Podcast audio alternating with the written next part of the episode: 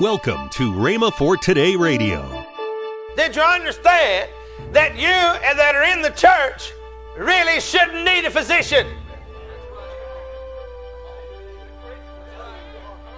Did you understand that the church is not for the saved? The church is for the unsaved. Thank God we can enjoy the benefits of being in the church, but the church does not exist for us that are already born again. The church exists for those that have never had the opportunity to experience the love of God. All we're experiencing is all the great fringe benefits of being in the church. But if you look and study in the Word of God, you'll find out that the church exists for those that don't know about it yet. That's the real purpose. Welcome to Rhema for Today with Ken and Lynette Hagin. Today begins a new week of teaching with Ken Hagin from his series Healing Forever Settled.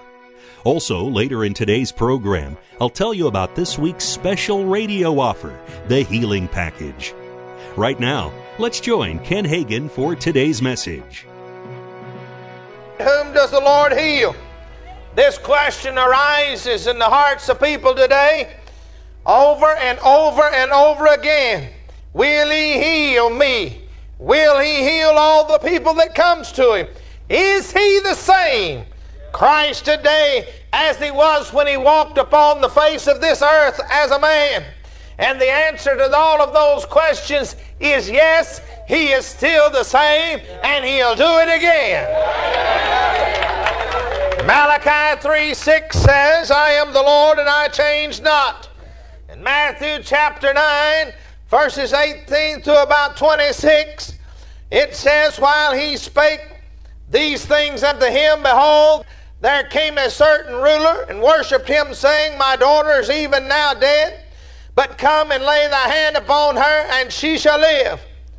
And Jesus arose and followed him, and so did his disciples. And behold, a woman which was diseased with an issue of blood, twelve years came behind and touched the hem of his garment. For she said within herself, If I may but touch his garment, I shall be whole. I want you to notice that this, this account is also listed in Mark's gospel and in Luke's gospel. I want you to realize that as we begin to look at this, that Matthew said it a little differently from what Mark did. But the story is the same. All right? I want you to also begin to look at the setting for this. In chapter 9, we see that uh, he came back across Lake Tiberias and he came to the western shore and uh, he coming back from Capernaum. You remember he had gone over when Jesus said, Let us go over to the other side. He went over there. He had met the madman of Gadara he healed him. He cast the demons out of him. They wanted him to leave. He left from their coast. And now in chapter 9 it says, And he entered into the ship and passed over and came into his own city. And behold, they brought to him a man sick of palsy, laying on a bed. And he said, Son, be of good cheer. I want you to notice here that uh, as he came back across, uh, he went to Capernaum where he cured the paralytic man. Then, if you'll read on, you'll find in verse number 9, he called Matthew to come and to follow him.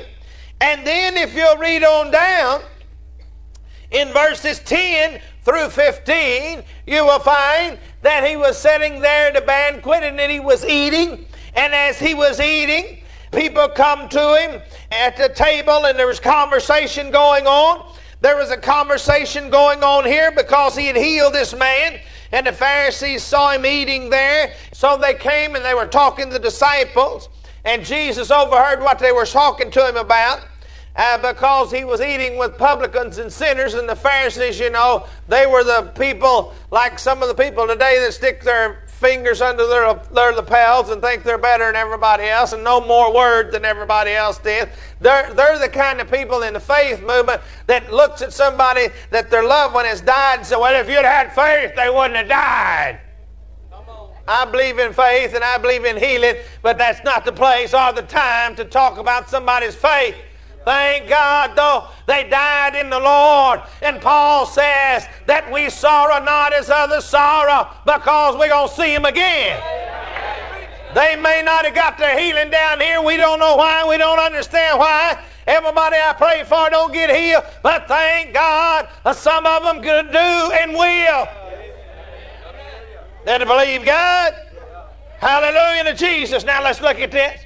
And in verse 12 it says, When Jesus heard that, he said unto them, They that be whole need not a physician, but they that are sick. Amen. Did you understand that you that are in the church really shouldn't need a physician?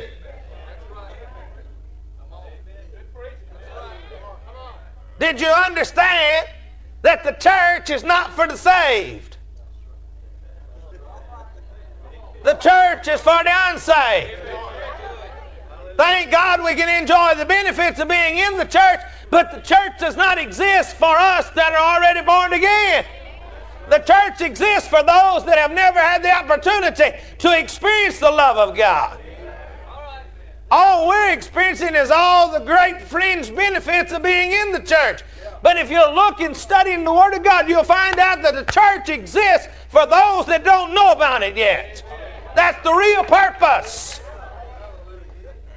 And then he went on and he gave the parable of the garment and the bottles. And then in verse 18 of this ninth chapter, we read what I had read there a while ago about the ruler Jairus came. He said, My daughter is now even dead. In Mark 5, it says, Come and lay your hands on her, she's sick. And then in the middle, before they ever get where they're going, they come and tell the master that she's dead, and Jesus said, Only believe. But in this way, the way Matthew recorded it is a little bit different. Let me ask you a question. Have you ever noticed that you can, right out here at this intersection, if we took six people and set them around that intersection and there was an accident, and then you had all six people sit down and give their account of it, they would all give an account of the accident, but it would all be just a little bit different. Depending on their perspective, where they're coming from, depending on where they were standing, depending on a lot of things. And that's why when you see in the four Gospels, you will see that each one of them record many of the same instances, but it's recorded a little bit different than what one of the others recorded. And then John, he records a whole lot that none of the other three even recorded at all. Yet they were there at the same time. And as you read it, you can get certain things from it. Sometimes I can read from this Matthew's account, or I can read from Luke's account, or I can read from Mark's account, and I get a different perspective, and it helps me to continue to be able to go and to conquer whatever it is I need to conquer. So I want you to notice today, as we look at this, he, he said, Come and lay your hands on her, and she'll live. Today, God is still touching people. Well, when you lay hands on somebody, don't you touch them? God is still touching people. Some folks think that Jesus is too busy to heal, or that they're not worthy to receive healing, so therefore they don't ask Him for healing. I want you to notice the story of this woman here. She came expecting to get something. Number one,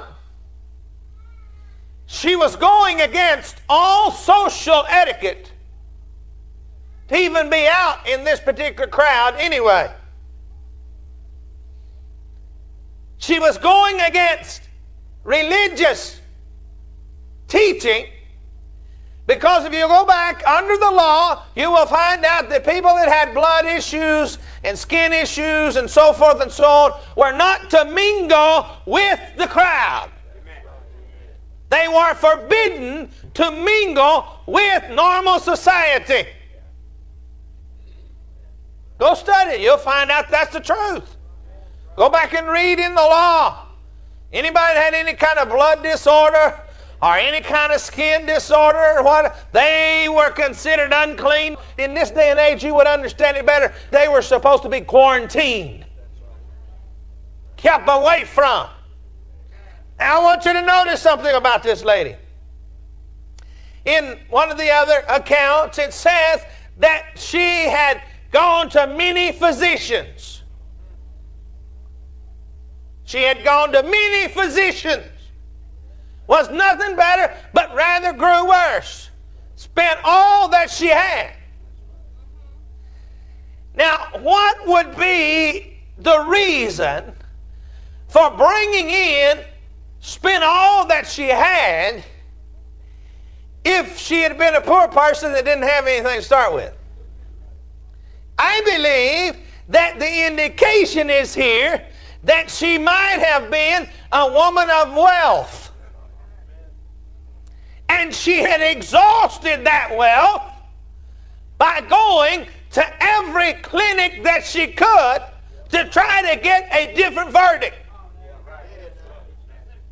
You may even your own self have known of someone with a terminal disease that has spent all that they could get their hands on going to the University of Georgia's medical clinic, going to the Mayo Clinic, going to UCLA's uh, cancer clinic, going down to Houston to the Anderson Hospital in Houston, MD Anderson, where the cancer is, or go over to, to the other one where they're doing the heart specialist. Spending money, going to all of these places.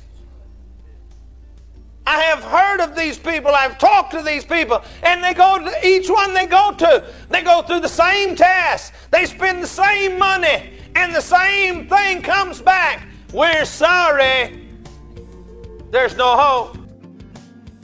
You're listening to Rhema for Today with Ken and Lynette Hagin. You can find more resources that will change your life, so visit us today at rhema.org. That's R H E M A dot O R G. I'd like to tell you about this month's special offer. You'll receive the four CD series by Ken Hagin, Healing in the Word, Lynette Hagin's Peace CD, Kenneth E. Hagin's book, The Bible Study Course Series entitled Healing, his Healing Scriptures CD, and lastly, his mini book, How to Keep Your Healing. All these great resources are $45. That's 35% off the retail price. Call toll free 1 888 Faith 99. Call toll free 1 888 Faith 99. You can also order online at rhema.org. That's R H E M A dot O R G. rhema.org.